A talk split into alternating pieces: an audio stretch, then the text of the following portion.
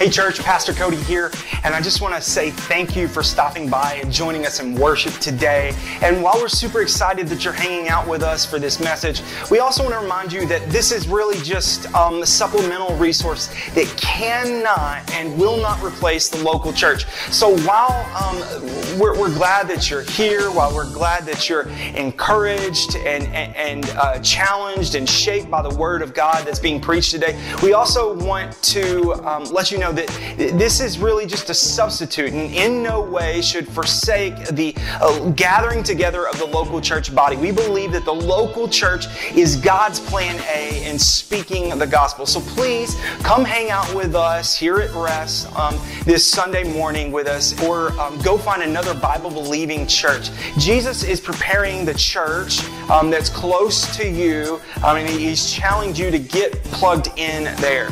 Um, Jesus loves the church and we love Jesus and we believe that we can love Jesus better by being locally connected and serving her well. So um, just jump right in with us and we're glad you're here.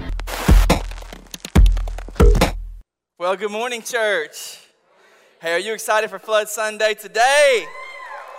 Yeah, I was uh, I was back in in the sound booth during worship, and uh, I said, "Man, it feels like Easter in here, man." The, that Jesus is alive and people are excited about it. Super, super amazing. So we're excited to celebrate that today.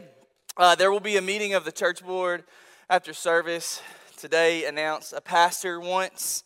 And at the end of the service, the church board, they, they got together in the back of the sanctuary for that pre-announced team meeting. But there was this stranger that showed up there amongst the rest of the team, and it was a visitor who never attended the, the church before. And the pastor said, uh, uh, my, my, friend, you don't, you don't understand. This is just a meeting of, of the board.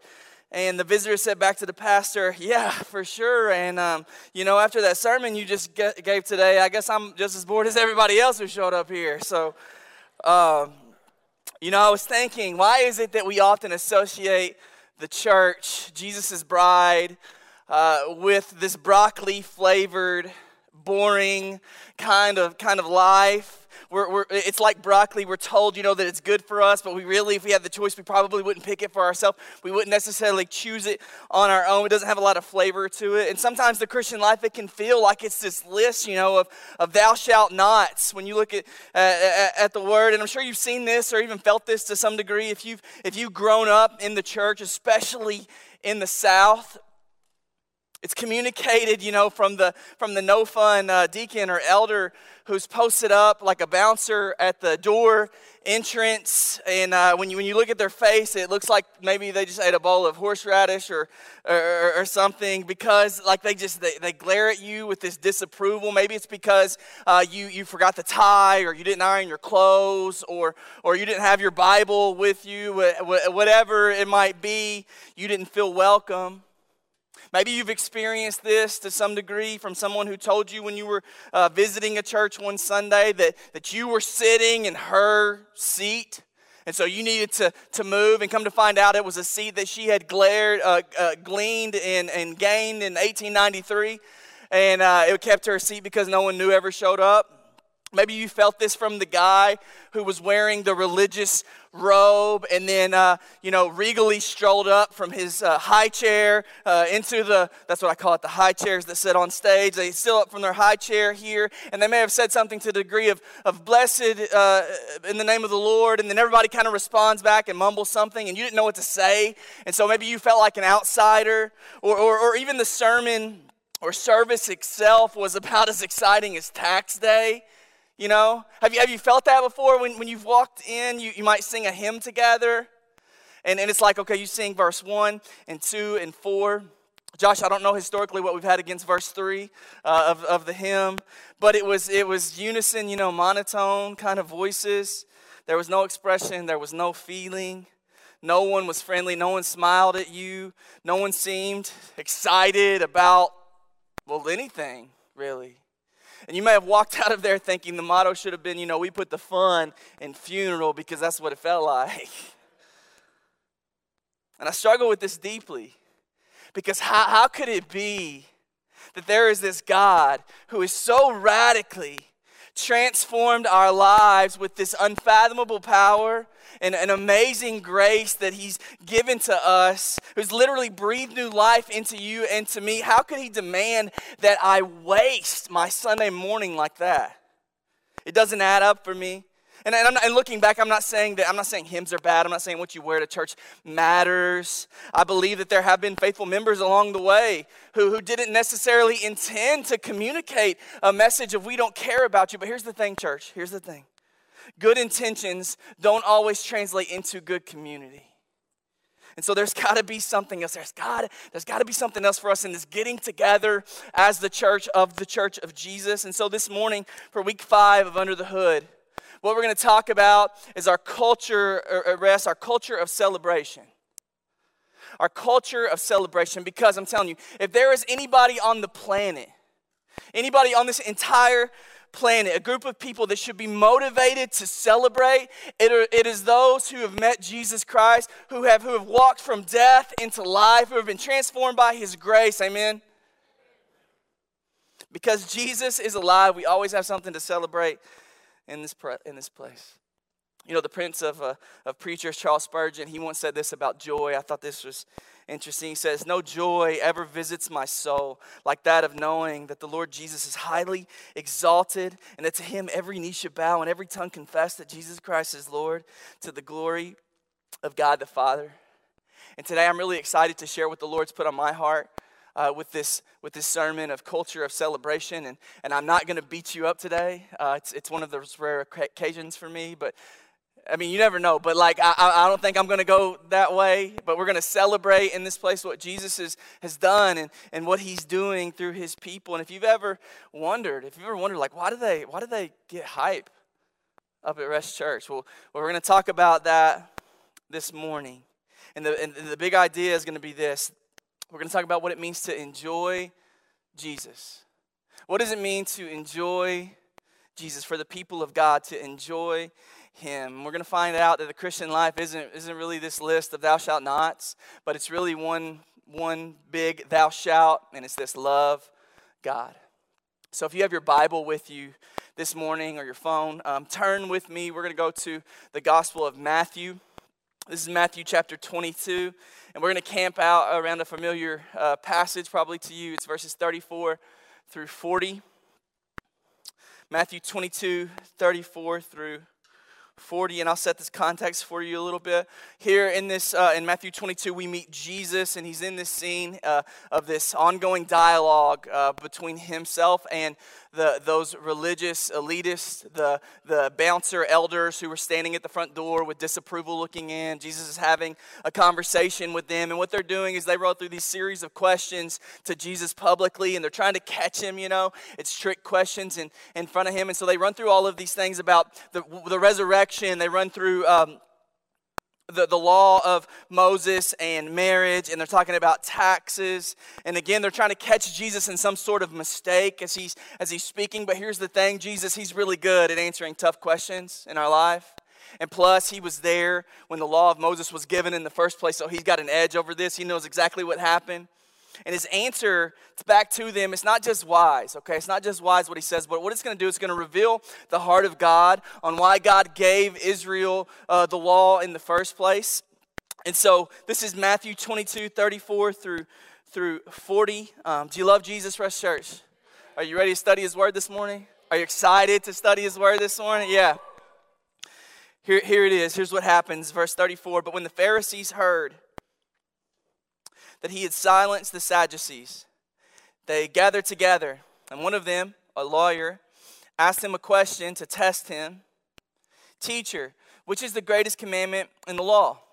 And he said to him, You shall love the Lord your God with all your heart, and with all your soul, and with all your mind. This is the, the great and the first commandment. And the second is like it you shall love your neighbor as yourself. And on these two things, on these two commandments, depend or hang all of the law and the, the prophets. If you're taking notes this morning, uh, the title of our, our, sermon was going to be uh, this Pharisectomy. Pull that up.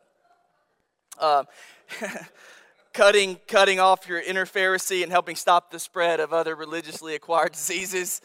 Um, but my wife said that was super weird. So instead, it's just this enjoy Jesus. Enjoy Jesus. And the main truth we're going to carry with us today, uh, if you blink, you might miss it, but I think it's incredibly profound. It's going to change your life. Our main point we're going to carry is this enjoy Jesus. Enjoy Jesus because to love God faithfully, you and I need to understand what it means to enjoy Him fully. And so we'll pray and walk through this together. Jesus, we love you and we, uh, we thank you for baptism. God, that it's an outward picture of what's going on, what's happened inside of somebody's heart.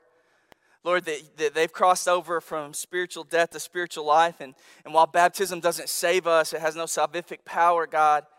It's this, it's this public declaration, this megaphone of, of who you are and what you've done, and, and a reminder of how you, you parted the Red Sea for your people and you made a way when there was no way. And God, as we, as we go down into those waters and come up, it's a picture of, of your death, that you died, but that you rose again in victory. And God, I'm excited about that. That we always have a reason to celebrate in here, no matter what our circumstances around us, because you're alive. And so, Lord, help us to sit down this morning. God, as we look at the, the great commandments, God, to, to, that you would teach us, Holy Spirit, and, and we would learn what it really means to have joy, to, to enjoy you well. And all of God's people said, Amen, amen. So I went to a church a few years back. It was called Enjoy Church. And uh, my wife and myself and our, our little baby at the time, Jackson, uh, we were in St. Louis on vacation. And so we decided to go to church somewhere. Uh, that's what really spiritual pastors do, by the way, Isaac. They go to church on vacation on Sunday. Pastor Cody and Pastor John are, are at church right now for sure, okay? Uh, so we went to this church, Enjoy Church, and I remember driving down the interstate and seeing the sign on the, the side of the building, and, and it said Enjoy Church. And when I first read it, Enjoy Church, I thought, man, that is a stupid name for a church. That's what I thought uh, initially. That's what kind of uh, overcame me. But as the Holy Spirit started working on me, and I started thinking about, it, I was like, you know what? That's a, that's actually that's a great name for a, for a church the, to enjoy Jesus and to enjoy uh, God's people together and together enjoy Jesus. Like that's an incredible name for a church. Like that's, that's some pretty solid solid doctrine. Enjoy church and, and actually it's from Enjoy Church where, where we got the idea of to have our uh, dual screen security system up in the our kids section. So shout out to them for that and that Sunday but I think in general terms, what, what you and I, you know, Christians, especially seasoned Christians, what we tend to do a lot of times with the, you know, the doctrine of enjoy is we kind of dismiss it a little bit. We kind of dismiss and enjoy Jesus and enjoy Jesus. It, it, it's not, it's not a prosperity theology at all. But what we'll do sometimes, uh, in, in our spiritualness is that we'll run so far away from the biblical uh, truth of prosper that we end up running so hard and so fast in the opposite direction that we end up in this weird form of asceticism where we're denying everything, which I think is as equally as dangerous as a prosperity gospel. But, but, but what we do is we, we dismiss enjoy Jesus and and like when we get together in our conversations, we want to talk about God's omniscience. We want to have conversations, Johan, about uh, free will versus predestination, right? We want to talk about special revelation versus general revelation. But when it comes to enjoy Jesus, what we do sometimes is we, we take that thought, and I think we said it at the kids' table, like at your Thanksgiving meal. Do you have a, do you have a kids table where all the kids kind of gather around? Like the adults, they have their big table so they can talk about, you know, adult kind of things. But the kids, they have their, their small table off to the side. That's what we do with enjoy God. I think sometimes we, we take that thought and we set it at the kids table because, you know, we're too, we're too spiritual for, for enjoying Jesus. Augustine said this on enjoy. Um, he argues that everything can be divided into two groups. Uh, things to be used and enjoyed by God. And, and, and he says this to enjoy a thing, listen to this, is to rest with satisfaction in it for its own sake. An object of enjoyment isn't a means to some other end, it's something desired and pursued for its own sake as an end in itself. And he goes on to say that there's really only one thing. There's really only one person who we're able to rest in with complete and total satisfaction. There's really only one person who's worthy of, of the object of, of our faith and desire. And this is what he says the, the true objects of enjoyment then are this the Father and the Son and the Holy Spirit, who are at the same time the Trinity, one being, supreme above all, and common to all who enjoy him. Everything and everyone else is to be desired according to its usefulness for God. Now, I'm certain in your life you know how to enjoy some stuff. Like I've seen some of your Instagram highlight reels. I know you know how to enjoy. When I pick up um, Jordy, my three year old from daycare, and I come in and, and he comes like sprinting at me with his arms outstretched like Usain Bolt. He's going, Daddy! To pick, like that brings me joy. I, I enjoy him. Maybe for you it's, it's golf or cooking or pets or, or vacation. You know what it means to enjoy you, you, you know what it means to enjoy. We know how to enjoy, but to love God, really, it means to enjoy God. And to love people really means to enjoy them. And so we're going to walk through just two ideas this morning. Just two ideas really quickly. Of one, what does it mean to enjoy God's family, looking from the Shema? And, and, and what does it mean to enjoy God, the person? So it's his fam and loving him. And this is going to help us fulfill what's most important to the heart of God from our text. So, starting with number one, how do we enjoy God's family? How do we enjoy God's family? So, looking at the text, this would be a very specific kind of neighbor we're talking about, the local church. How do we, how, how do we practically enjoy one another? And, and, and you know, there are a lot of things that I wish would last forever on this planet. But I know that, that no business is going to last forever. I know that no government is going to last forever. No nation's going to last forever. But one thing that's going to last forever, church, is the church. It's going to last forever. And so, if the church is going to last forever, what I want you to do really quickly is tell your neighbor, just by proximity this morning, that this is forever ever. Go ahead and tell them, say, hey, this is forever ever. And then turn back to them and say, forever ever? Forever ever if you get the grace, okay, of being grafted into God's family, what it does is it becomes your forever family. And, it, and it's a lot bigger than Rest Church. I'm not talking about this little kingdom. We're included in that, but I'm talking about God's family, the Big C church. And, and this is the countenance, man, of God's kids, I think. God's church. It's, it's to do by, right by each other and for one another. Jesus says it in the complement of the first commandment, a second commandment he offers up, even though they didn't ask him for a second commandment. He says, This one's just as important in the first. He says, this you shall love your neighbor as yourself. And one of the main ways that me and you can love our neighbor well, this specific neighbor we're talking about this morning, is through shared relationships. It's through shared relationships. Like I hear a lot, you know, and, and say this a lot about we, we talk about having a personal relationship with Jesus. Super important. Super important. But when you read the scriptures, you see that God is also calling us to a shared relationship with Jesus. God wants you to share your life together, that it's with God and one another.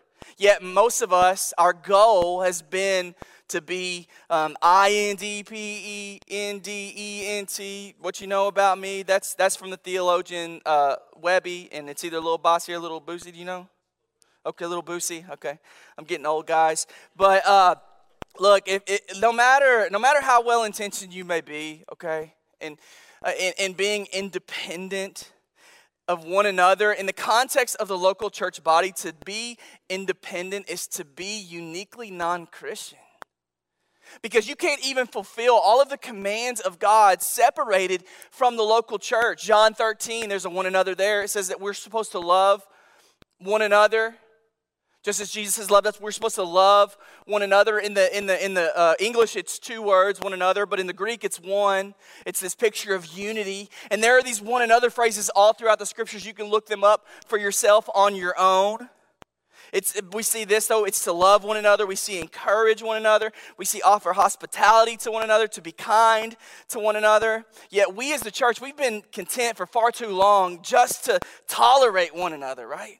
Or, or, or ignore one another altogether. And you may not know this, but God, He doesn't call you to go to church, okay? But He does call you to belong to one. He doesn't call you to go to church, but He does call you to belong to one, whether that's this one or, or another uh, Bible believing, Jesus loving, uh, gospel preaching church. You should, you should belong to one for the one another. And so how do we how do we actually enjoy though? How do we how do we enjoy our, our brothers and sisters, God's gifts uh, to us, our, our family? Well, two things really practically in this shared relationship. I want to point out two things in this shared relationship um, to love your neighbor well. The first one is this to, to have fun together to have fun together. How do you how do you love your neighbor well your specific local church neighbor? Well one really practical way is to have fun together. And, and hear me out don't don't set this on the kids table just yet. Don't don't put it there okay? But to have fun together because because your friendships they matter. They deeply deeply matter. And, and when you have this sense of community and authenticity and sincerity fraternity for you guys, sorority for you ladies. I think that is Christianity at its best. When we are one anothering well, loving one another out of the overflow of loving God. Because look, if all you ever do when you get together with one another, if all you do is ever talk business, if all you do is check boxes off of things that you're supposed to accomplish, you're never really going to enjoy one another. You might work together, but you don't share life together. And this is the early church, they got this, okay? Acts 2:42 it says, and they devoted themselves to the apostles' teaching. Yeah, we love we love the word of God. Culture of truth a few weeks back. We take the word of God incredibly serious. But also it says, but they they also devoted themselves to fellowship, to breaking bread, eating meals together, and to praying together.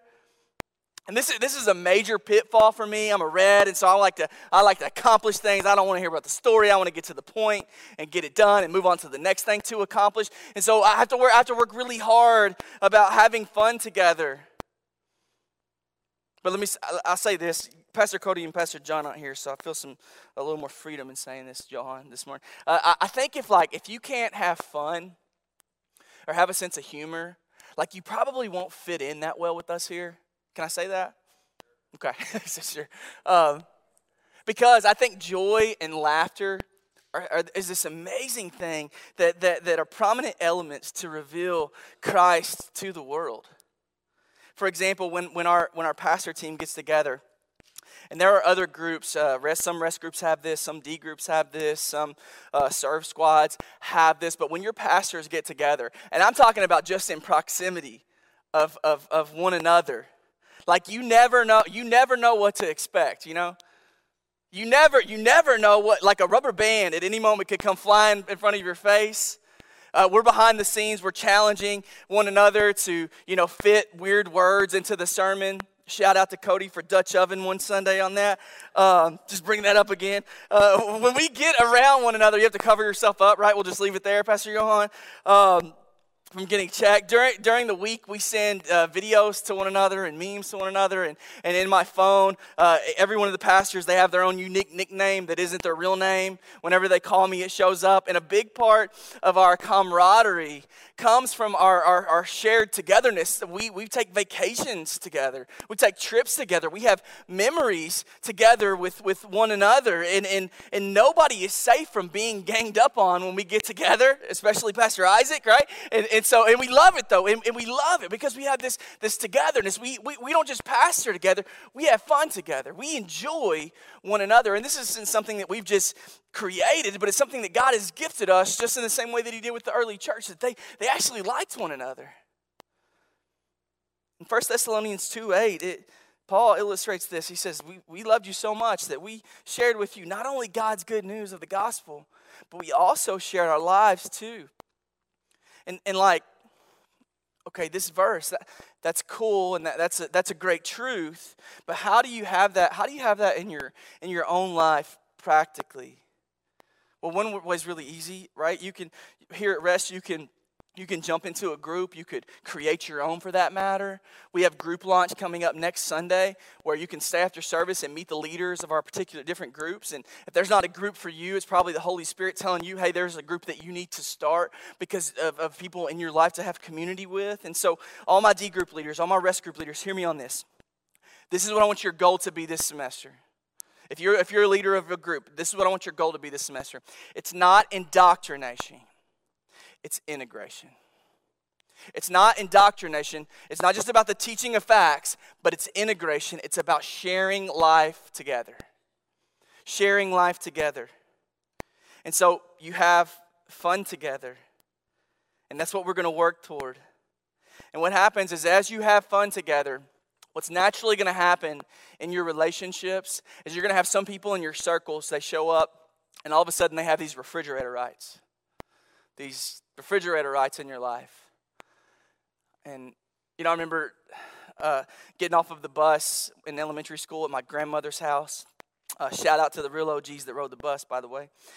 And uh, I would get off and I would eat a snack after school. And she had this fridge, a special fridge that was in a whole other room besides the kitchen. And in that fridge, that it was set aside for drinks, you know, Cokes and Mountain Dews and all that sugar goodness kind of stuff, you know.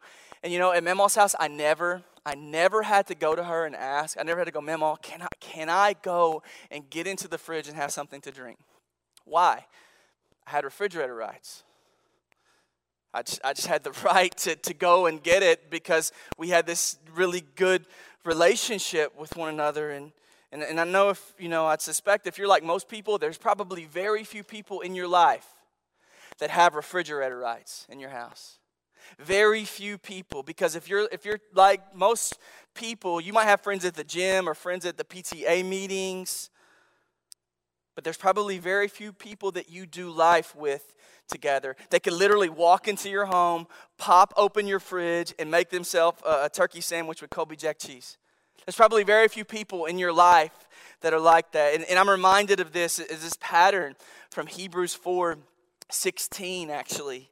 From God, it says this Let us then with confidence Oh, this is beautiful. Let us draw with confidence near to the throne of grace that we may receive mercy and find grace to help in the time of the need. I started thinking about this, church. You know what this confidence is with Jesus here? It's heavenly refrigerator rights. That, that we get the right as the sons and daughters of, God's to, uh, of God to, to come before Him, to draw near His throne of grace with, with the boldness that we may receive mercy and find that grace and to help us in our time of need. So it's this pattern we have with the Lord, and it's this pattern that we should also have with one another.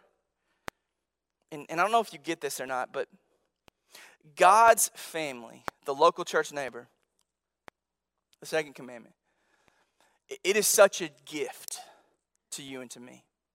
Your neighbor is such a gift to you and to me. And, and think about it like this. I want you to I want you to imagine with me for a second. Like a real human flesh and blood person. Imagine with me the most wisest person that you know that's in your circle. Imagine with me the most courageous person that you know. Picture the person that has the best sense of humor. Picture the, the, the person in your life that is always positive, that they are so positive it's almost annoying. Picture, picture the person that, that always seems to show grace. If you were to take those people and their best qualities, all of them, and, and the enjoyment that they bring to your life, and if you were to increase those best qualities to perfection, that, that's just a glimpse of who the person of God is. And so these local, these local friendships, the, the local church, it's meant us to, for us to enjoy one another, but, but what it does ultimately is it's supposed to point us to Jesus and, and who he wants to be in, in, in our life. And so, church, do you have those shared relationships with your neighbor? Do you make time to have fun with one another and enjoy one another to the glory of God? So, so that's how we can enjoy God's family. Next, number two is how do we enjoy God the person? Okay, that's how we enjoy God's family, but how we enjoy God the, the person. So now we know how to love our neighbor, but how do we how do we how do we how do we enjoy God? Like what is what does that even mean? And, and follow me here for a second. If you go to John chapter 1, verse 1, it says this in the beginning was the Word. The Word was with God, and the Word was God. That word, word, I highlighted it there because it means logos, it means the reason. Um, it's it's uh, significantly and simultaneously talking about the, the verbal and dynamic scriptures of God, the, the Bible, but it's also talking about the person of Jesus. It says in the beginning there because Jesus, the Word, was there in the very beginning. And then if you fast forward to John uh, chapter 1, verse 14, it says this, and this is the message version. I like I just like the way that it puts this, talking about the Word. The Word so Jesus became flesh and blood and he moved into the neighborhood.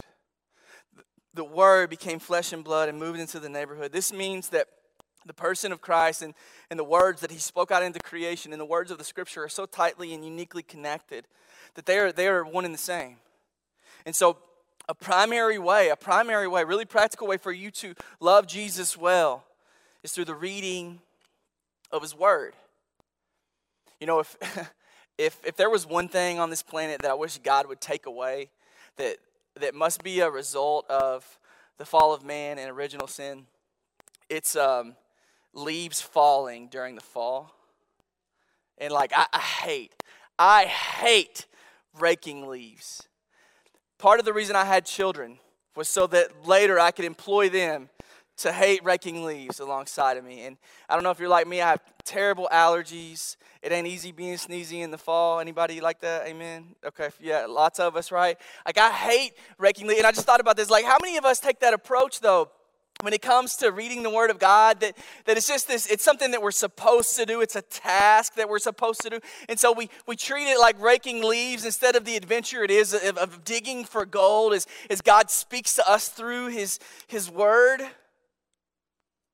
psalm 34 8 says this about reading god's word in this framework. It says oh taste and see that the lord is good. What this means is that the word of god it is something that you have to taste for yourself. It's something that needs to be chewed on to savor. It's something that you have to, to taste, to, to digest, to really get the flavor of, of what's being said in there. And I don't know if you were like me uh, growing up, but my mom would always tell me when I was eating, eating supper, she would be going, hey, slow down, you're eating way too fast. Like, can you even taste your food now? Like, how, are you enjoying this? There's no way because you're eating too fast, right? Was anyone else like that? Uh, I was like that. I blame it on school lunches for such short period of time to eat, but, right? So, amen that, okay. Uh, and, and, so like do you do you enjoy it though? Like when, when you sit down or is it just this task that that you you know you're supposed to do it so so you just do it?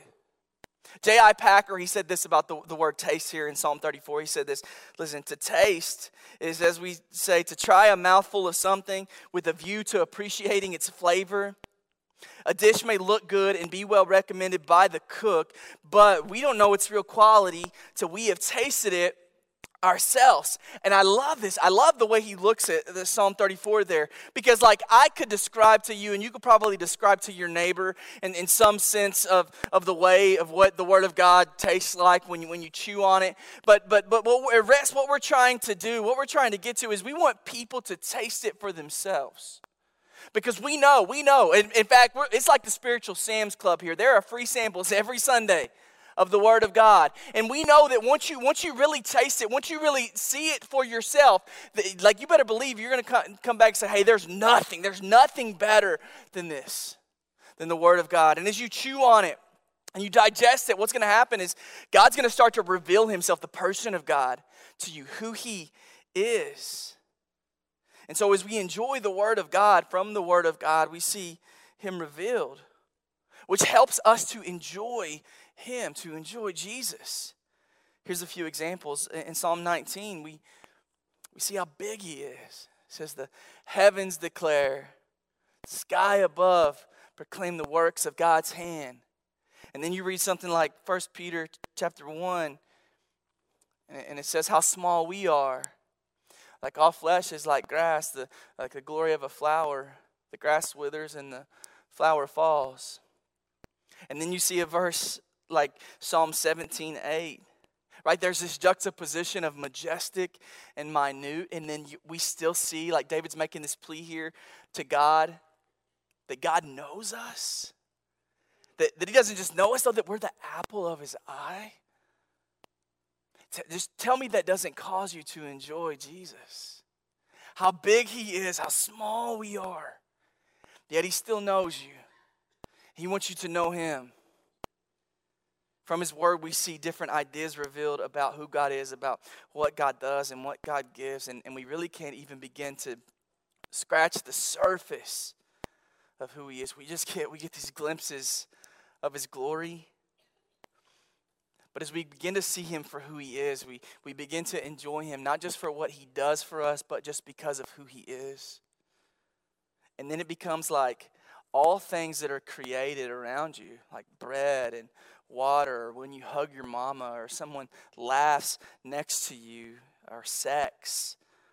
We see all of these good gifts of God and they're meant to point us toward Him. And so, anytime we experience a good gift, we need to remember James 1 a good gift in the context of his plan, at least. It says this every good gift, every perfect gift comes from above, it comes down from the Father. Every good gift in your life is from the Lord Jesus. And, and here's a couple more verses I just wrote down really quickly uh, for you to enjoy Jesus this morning. Just receive these as I read them to you. Psalm 103, um, you can read 1 through 14, but this part I picked out, it just says, God does not treat us as our sins deserve. He doesn't repay you according to your iniquity. Second Corinthians 9, it, it, says it's talking about how God is Emmanuel, that he's, that he's come down to be with us. Thank God for this gift. Lamentations 3, 22 and 23, it says that, hey, do you have a bad night? You know what? His mercy, it's new every morning. And I've got my hit list of favorites, you know, Titus 2 and Psalm 139 and Revelation 19, 11 through 16. And I'm sure you know that you do too, but but this week, I want you to just take those three verses, if, if nothing else, take those three verses Psalm 103, 2 Corinthians 9, and Lamentations 3 and chew on them a little bit, taste them for yourself, savor them. And so the next time you catch yourself enjoying uh, God's gifts that He's given to you, take a moment and be reminded of the best gift of all, which is Jesus. So we've enjoyed God's family. We've enjoyed God's word, but ultimately, both of those things lead to the end goal of us enjoying God the person. Enjoying God the person. So, back to the Shema for a second. Verse 37 of Matthew. And he said to him, You shall love the Lord your God with all your heart. And he goes, With your soul, with all your mind. And love your neighbor as yourself. Everything about following Jesus hangs on this, all the law, the prophets. And so Jesus tells us, he says, he's answering, what's the most important thing you could do with your life? He says that it is to first love God. And in the Shema, no matter where you read it, sometimes it says soul, mind, and strength, but no matter where you read the Shema at, every time the heart is mentioned first. The heart is always mentioned first. And I, and I love this because the heart, what the heart is, here, the idea of the heart is that it's an organ um, of preference and not performance. It's an organ of preference and not performance because because the very essence of love, right? Says love God. The very essence of love isn't about first working for God, it's about first enjoying God. It's not about primarily about working for God, it's about first enjoying God. So it's not about doing, but it's about delighting. It's not about doing, it's about delighting. Delight, it delights the whole the, the whole root of this thing. Doing is the fruit that comes out. But but delight is is the root because because you enjoy God. So so catch that. Don't miss this, okay? God didn't primarily create you. He didn't primarily create you to do things for him. He primarily created you to delight in him. He primarily created you to delight in him. And so you, you, don't have to do anything to please God. You think back to the very beginning of the scriptures when whenever God created everything, created man, and he looked over creation, he said, Hey, this is very good. This is very good. Before Adam even had the chance to do anything, God said, Hey, this, this is good. This is very good. And so I just wonder, church, have you have you enjoyed the fact that God enjoys you? Do you know that? That God enjoys you Zephaniah 3:17, one of my favorite verses, says this that the Lord your God, he's in your midst. He's in your neighborhood. A mighty one who will save. He's going to rejoice over you with gladness. He quiets you with his love. He will exult over you with loud singing. Romans chapter 5 verse 11 says this. Paul says, "More than that, we also rejoice in God through our Lord Jesus Christ, through whom we have received reconciliation. Church, this is why this is why Jesus died. This is why he died so that we could be reconciled to a person. To a person, the person of Christ. Our joy, our enjoy is in a person, and his name is Jesus. And because, because he is risen from death, we always have a reason to celebrate. See, and joy, it's not something that always happens to us just naturally, but I think it's a choice that we make. To enjoy is a deeply, deeply spiritual issue. It's a spiritual issue. 1 Thessalonians 5 says this Be joyful. What's it say? Always. Be full of joy always. To enjoy, E N enjoy, means to be I in joy. Enjoy means to be in joy. But what do you do?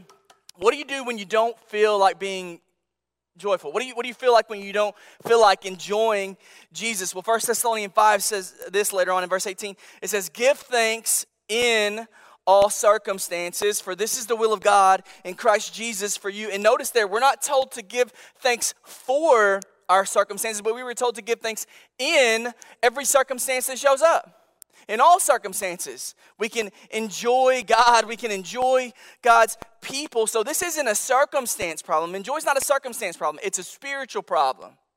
It's a spiritual problem. And so our joy it's not from us, right? It's, it's something that God gives to us. That means it's not dependent on the circumstances in your life. But what we'll do sometimes is we have this if then, if only then attitude. We have a if then or if only then attitude and we go, you know what, man, if I could, if, if, if only I could move into a bigger house, or if only I, I was born with more brains, or if only I was brought up in a more loving environment, or, you know, if only my wife could cook, or, or whatever it is for you, you know, if only then we go then i would be happier then i'd be more accomplished then uh, you know i would have more joy in my life then I, I would just be a better overall person, you know, more successful, more ambitious, more generous. And, and I say to that, I say maybe, but probably not, because joy and joy is always a choice. There was a study done um, that was measuring uh, household income, what you make, your household income up against the joy in your life. And I found this really interesting. At like $70,000, what happened on the trend is that people started to get more angry and less happy. So at around the $70,000 mark, right, they, started to get more angry and trended less happy. And, and, and what, what the study came to find is that better circumstances in your life could only increase your overall happiness by about 10%. I found that incredibly interesting. That it can, uh, uh, better circumstances could only increase your, your happiness about 10%. So think about that, okay? If you had all of the best circumstances on your side, like, like you got that job that you really wanted, you got a, an increase in your pay, you got the beach body that, that you've been working out for, you, have, you have a celebrity spouse, whatever it is, if you had all of those things, the only thing it would do is increase your joy by 10%, by about 10%. And so that made me wonder, okay, well, well what's the other 90% dependent on? What's the other 90%? And, and I'd argue, I'd argue, I think it's enjoying Jesus. I, th- I, th- I, think that's what the science is getting to there. That, that uh, over 90, I would argue, is, is about how we enjoy God together and how we enjoy our neighbor. It's why Jesus pointed back, to he says, hey, the most important thing you could do with your life is to love me and to love one another, to enjoy me, to enjoy one another so that you can enjoy me more. And so this is not a circumstantial problem, this is a spiritual one. And that's why we always have a reason to celebrate here because no matter what the season, we can always, always, always find room to enjoy Jesus. Enjoy Jesus.